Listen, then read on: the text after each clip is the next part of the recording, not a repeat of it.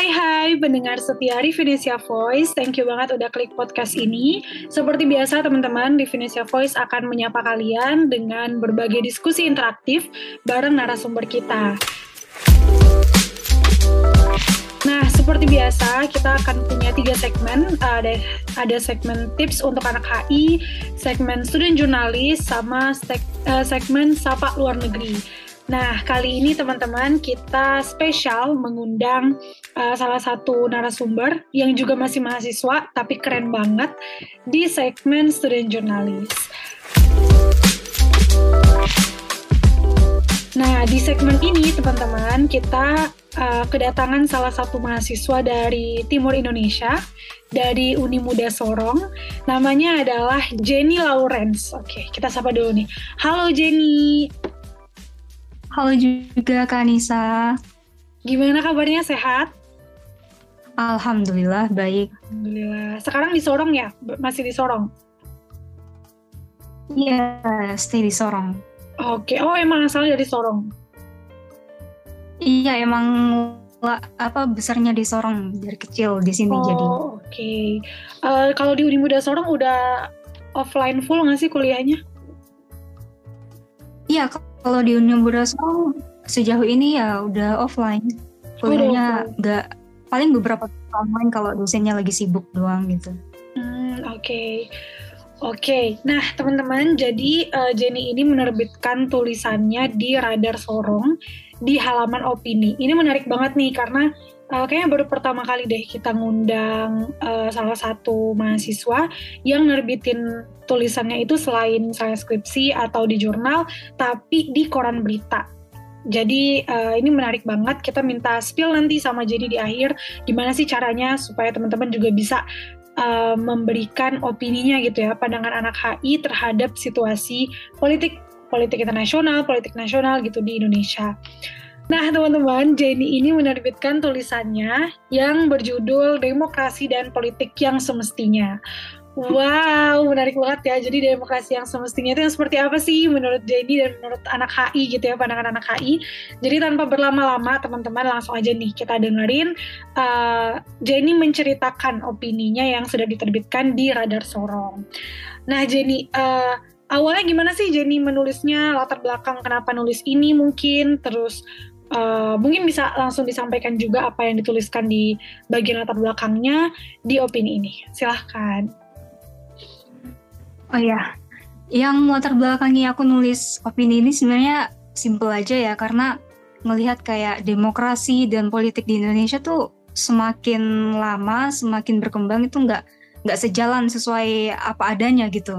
Makanya sebenarnya ini ada beberapa topik ya yang diberikan, tapi aku milih topik ini karena yang paling relate dan yang paling kayak orang-orang pikir tuh kayak, aduh ini berat banget nih demokrasi dan politik, kayaknya nggak jalan semestinya gitu. Makanya aku ambil topik ini.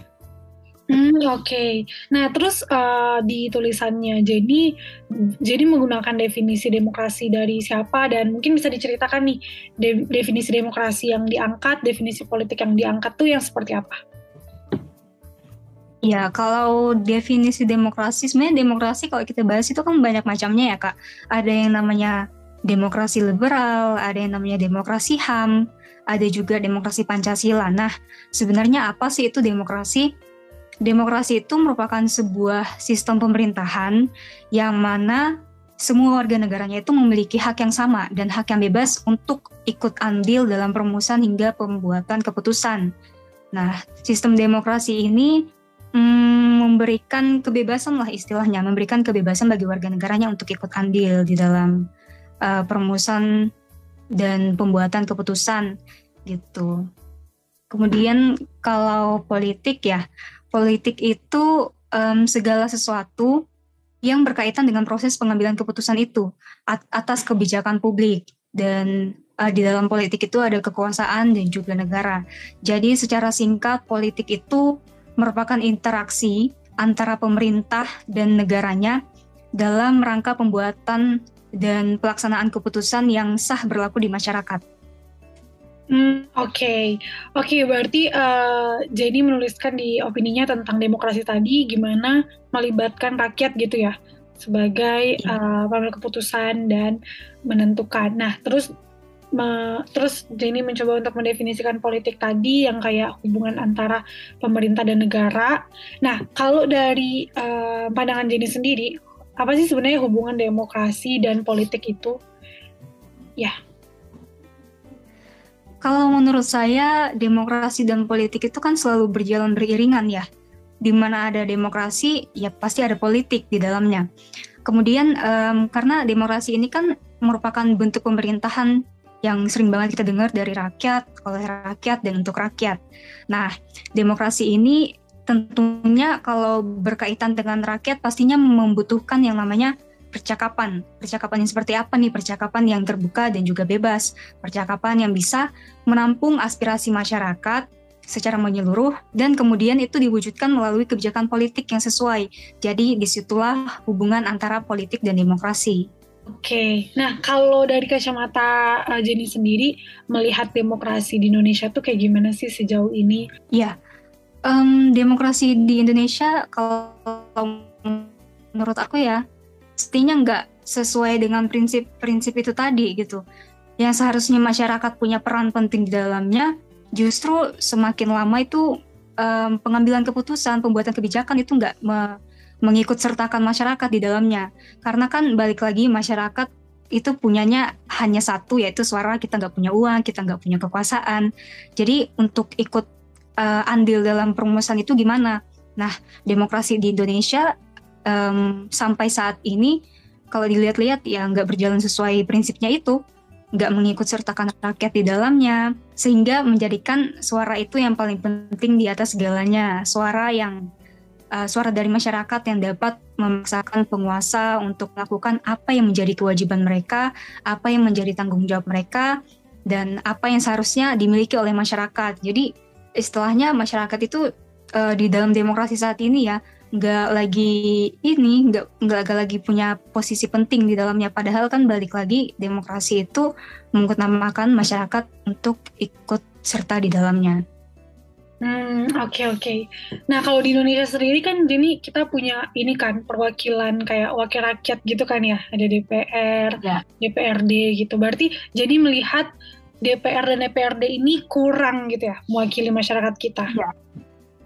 Iya, kurang banget. Mungkin Jenny pernah lihat nggak sih salah satu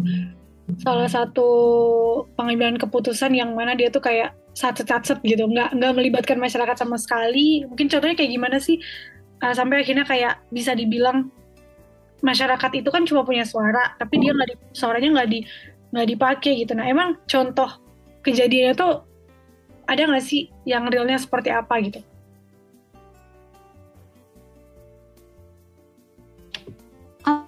Apa ya, kalau mungkin kita lihat baru-baru ini ada pembahasan mengenai RKUHP ya.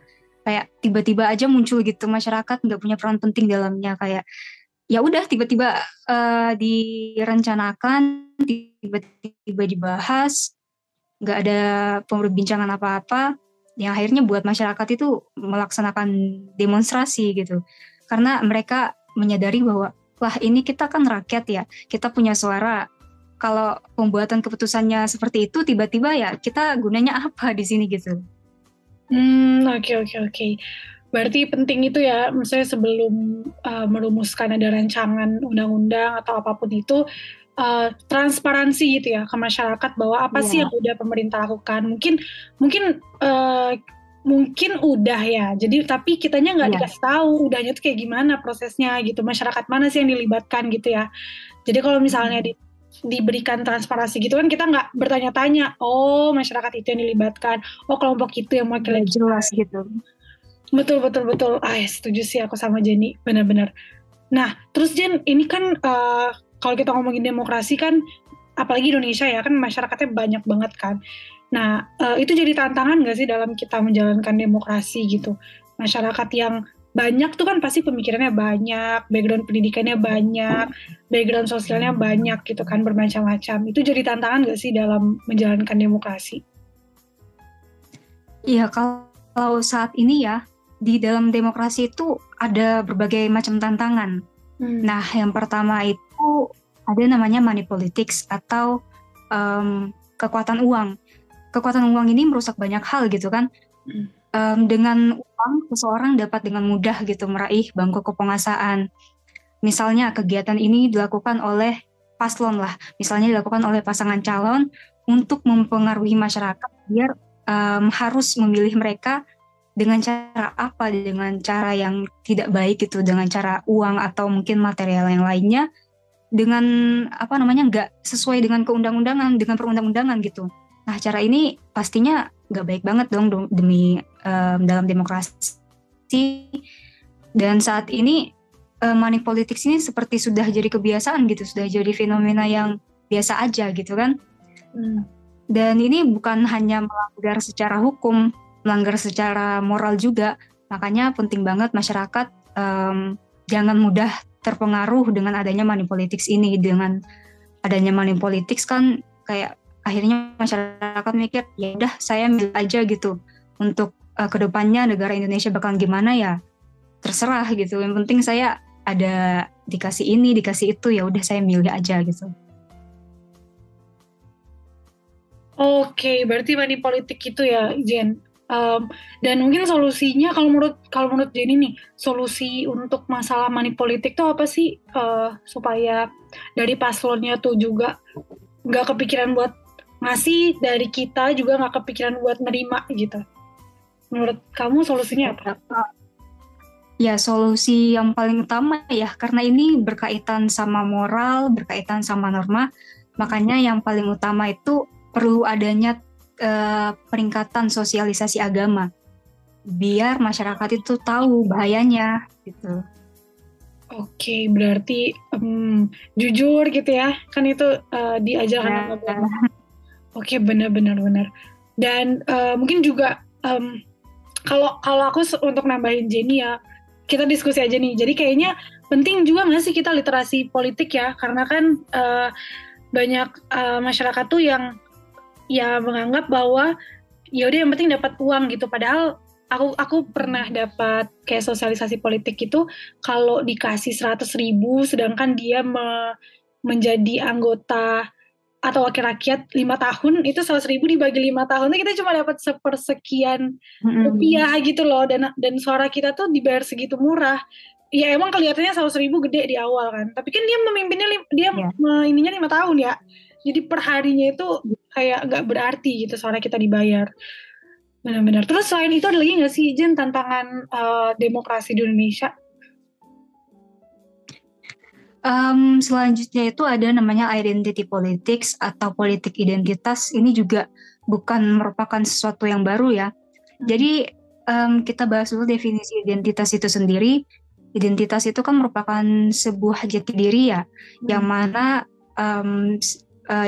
identitas itu sebagai pengakuan terhadap seorang individu atau kelompok yang mana dia ditandai dengan masuk ke dalam golongan tertentu gitu. Jadi identitasnya ada di situ. Kemudian identity politics ini dia nggak terlepas dari rasa persamaan di dalam identitas itu sendiri, di dalam rasa persamaan ataupun tujuan yang sama. Kemudian kalau di saat ini ya banyak banget perilaku politik yang dilakukan demi kepentingan pribadi atau kelompok partai politik misalnya. Ya, kemudian yang dilakukan dalam identity politics ini bukan melalui ideologi, namun melalui cara mengeksploitasi atau memprovokasi ras, suku, agama atau etnis tertentu. Jadi di dalam politik identitas ini dia mengedepankan golongan tertentu. Oke. Dan itu menjadi masalah ketika contohnya gimana Jen? Dalam masyarakat gitu. Ya contohnya semisal dalam dunia politik ya.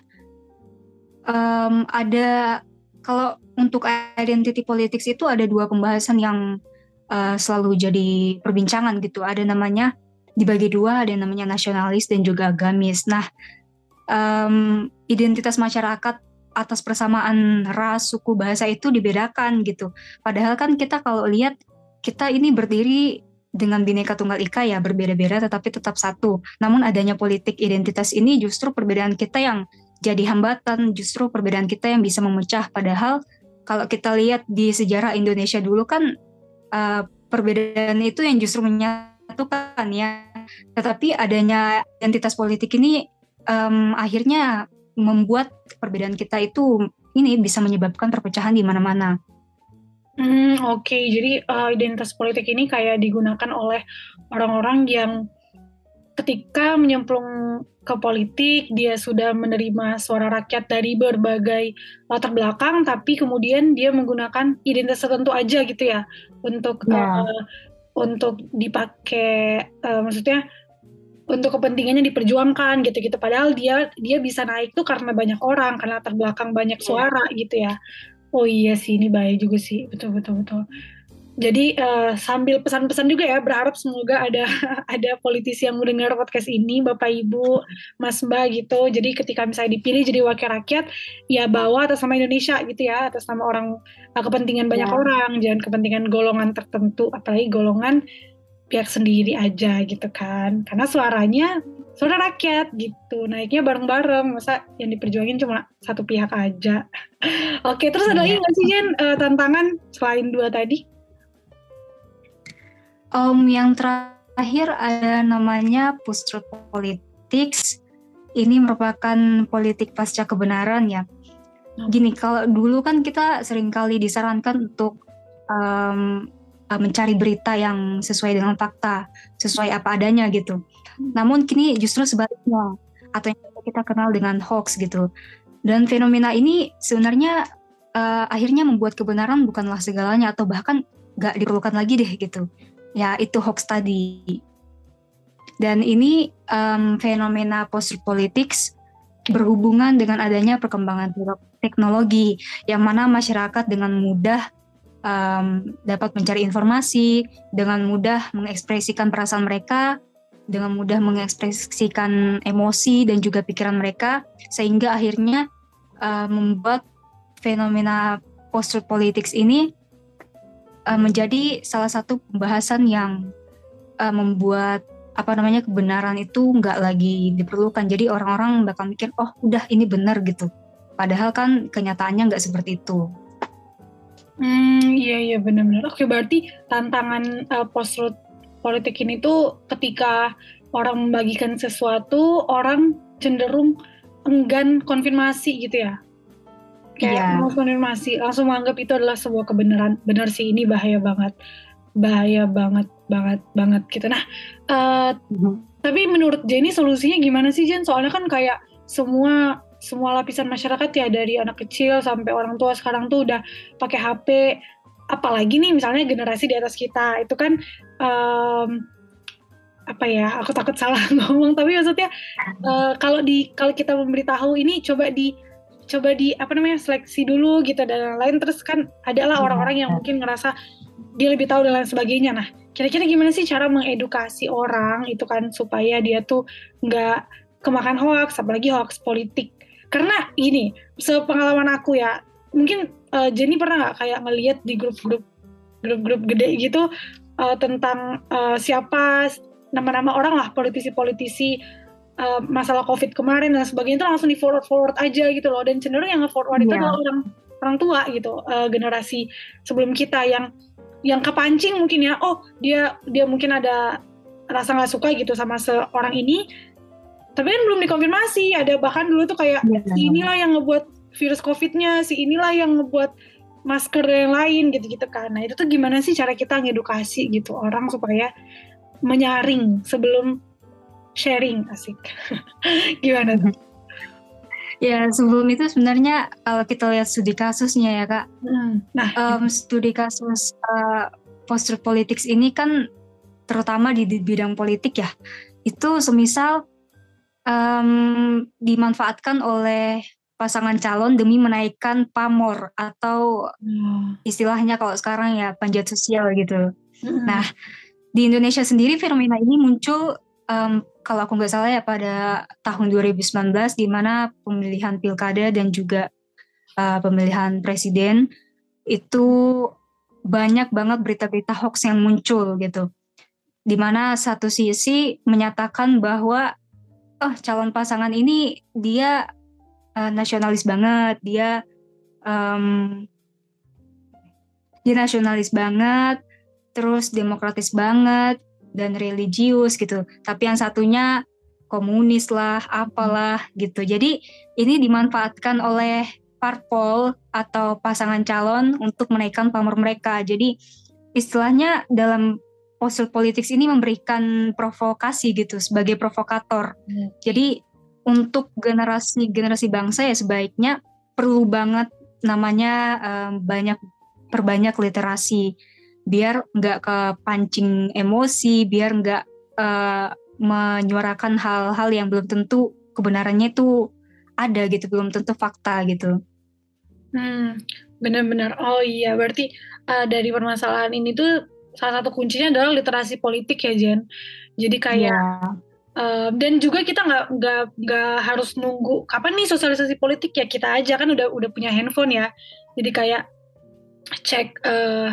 cek fakta gitu-gitu atau misalnya mulai baca fakta-fakta lah, pokoknya undang-undang dan lain-lain gitu biar lebih teredukasi dari sisi politik.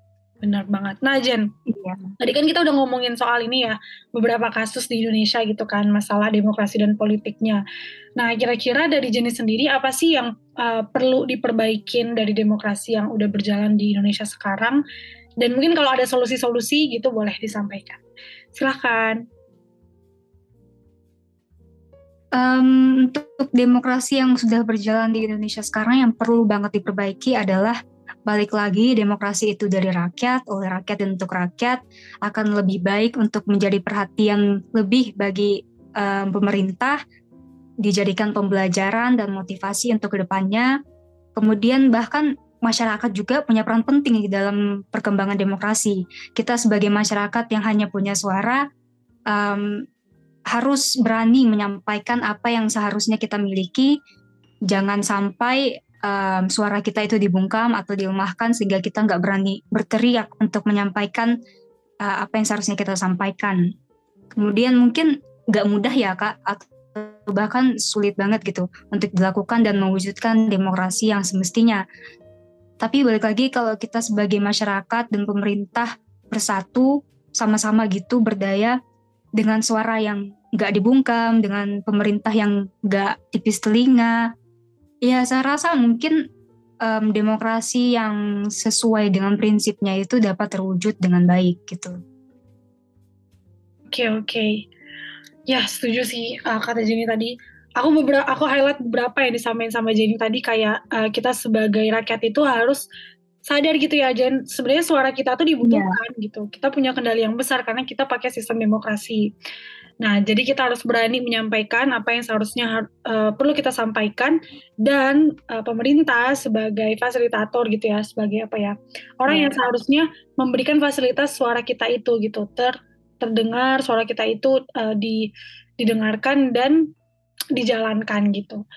Oke, Jenny, thank you banget. Berarti ini kemarin terbitnya kapan Jen? Kalau misalnya teman-teman pengen baca ya tulisannya, masih bisa nggak ya beli korannya? Terbitnya kapan tuh kemarin? Kemarin kalau nggak salah terbitnya tanggal 21 Oktober 2022.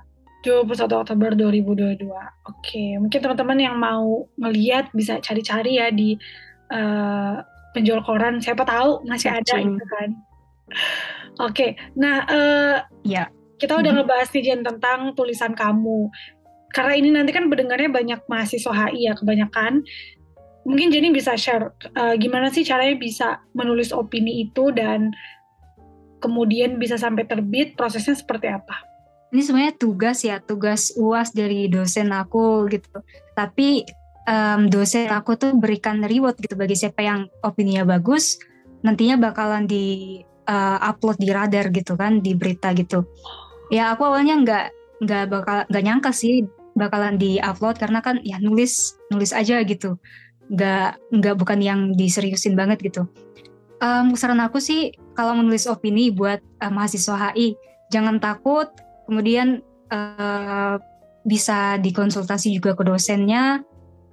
Pokoknya jangan takut aja deh, mulai nulis itu jangan dijadikan wah ini nulis susah banget gitu. enggak. Jadi kita sambil belajar, sambil dapat ilmu juga, dapat pengetahuan juga gitu. Oke. Oh, berarti kemarin itu yang nerbitkannya dosen ya berarti ya, Jan? Atau Jenny ngasih opininya ke radarnya atau gimana? Oh, kemarin itu kebetulan dosennya yang nerbitin kalau nggak salah. Soalnya tiba-tiba aja muncul di grup gitu. Opini aku bakalan diterbitin gitu. Oke. Oh iya sih, iya. Aku karena kebetulan juga alumni mahasiswa HI ya. Biasanya beberapa ada emang dosen yang tugas-tugasnya itu diminta untuk terbitkan kayak di koran, di jurnal gitu. Dan itu dimanfaatin ya Jen. Dan akhirnya nih kayak Jenny sekarang teman-teman, gak tahu kan rezeki, siapa tahu opininya dibaca sama pemerintah dan bisa mengubah kebijakan pemerintah gitu. Amin. Oke, nah thank you banget Jenny udah cerita-cerita. Berarti tadi ya kata Jenny teman-teman, buat yang mau nerbitin opini berani aja dulu. Terus tadi masih bisa kok dikonsultasikan ke dosen gitu ya. Kalau misalnya takut salah-salah, takut apa gitu bisa dikonsultasikan. Yang penting berani nulis dulu, berani menghasilkan karya dulu. Betul Jenny? Ya betul banget Kak. Oke, nah Jenny terakhir nih karena waktunya juga udah mau habis, jadi mungkin bisa kasih pesan-pesan untuk teman-teman mahasiswa yang lain tentang aktivitas kuliah atau prestasi-prestasi, pokoknya pesan-pesan dari Jenny lah supaya teman-teman mahasiswa ini tidak patah semangat dan bisa memaksimalkan masa kuliahnya dengan baik. Ya, pesan-pesan aku buat mahasiswa HI seluruh Indonesia, semangat kuliahnya, jangan sampai putus, apalagi buat maba-maba yang baru masuk gitu kan, belajar HI, tahu-taunya yang dipelajari politik lebih banyak gitu kan, jangan sampai cuma karena itu akhirnya berhenti kuliahnya, karena belajar HI itu seru loh gitu.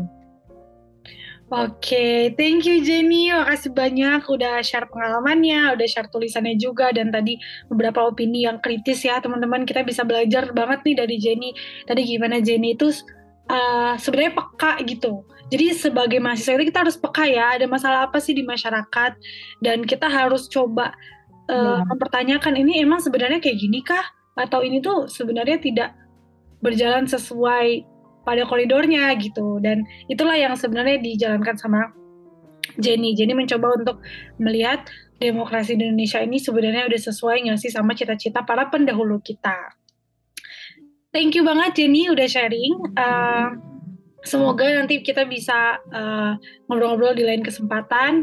Oh mungkin gini, untuk teman-teman yang mau berkontak dengan Jenny, bisa berkontak lewat mana tuh? Misalnya mau nanya-nanya, mau diskusi, atau mau ajak lomba nulis bareng gitu kan, gak ada yang tahu ya. Nah, bisa ngubungin Jenny lewat mana nih? Mungkin lewat Instagram bisa ya, gitu, atau WhatsApp juga gak apa-apa gitu. Instagram ya, kita sharing-sharing aja gitu. Instagramnya Jenny apa? Username-nya? @JennyLau gitu. Punya banyak banget, punya ada 5. Oh, jadi Jenny Lau. @JennyLau 5 gitu ya? Ya, begitu. Oke, begitu ya teman-teman. Bagi yang mendengarkan ini dan merasa kayaknya satu visi nih sama Jenny gitu, suka politik juga, suka nulis juga, bisa nanti berjejaring sesama mahasiswa HI supaya makin-makin berprestasi. Amin. Oke, thank you Jenny, thank you teman-teman sudah dengerin podcast ini sampai akhir. Sampai jumpa di segmen Student Journalist selanjutnya. Bye-bye.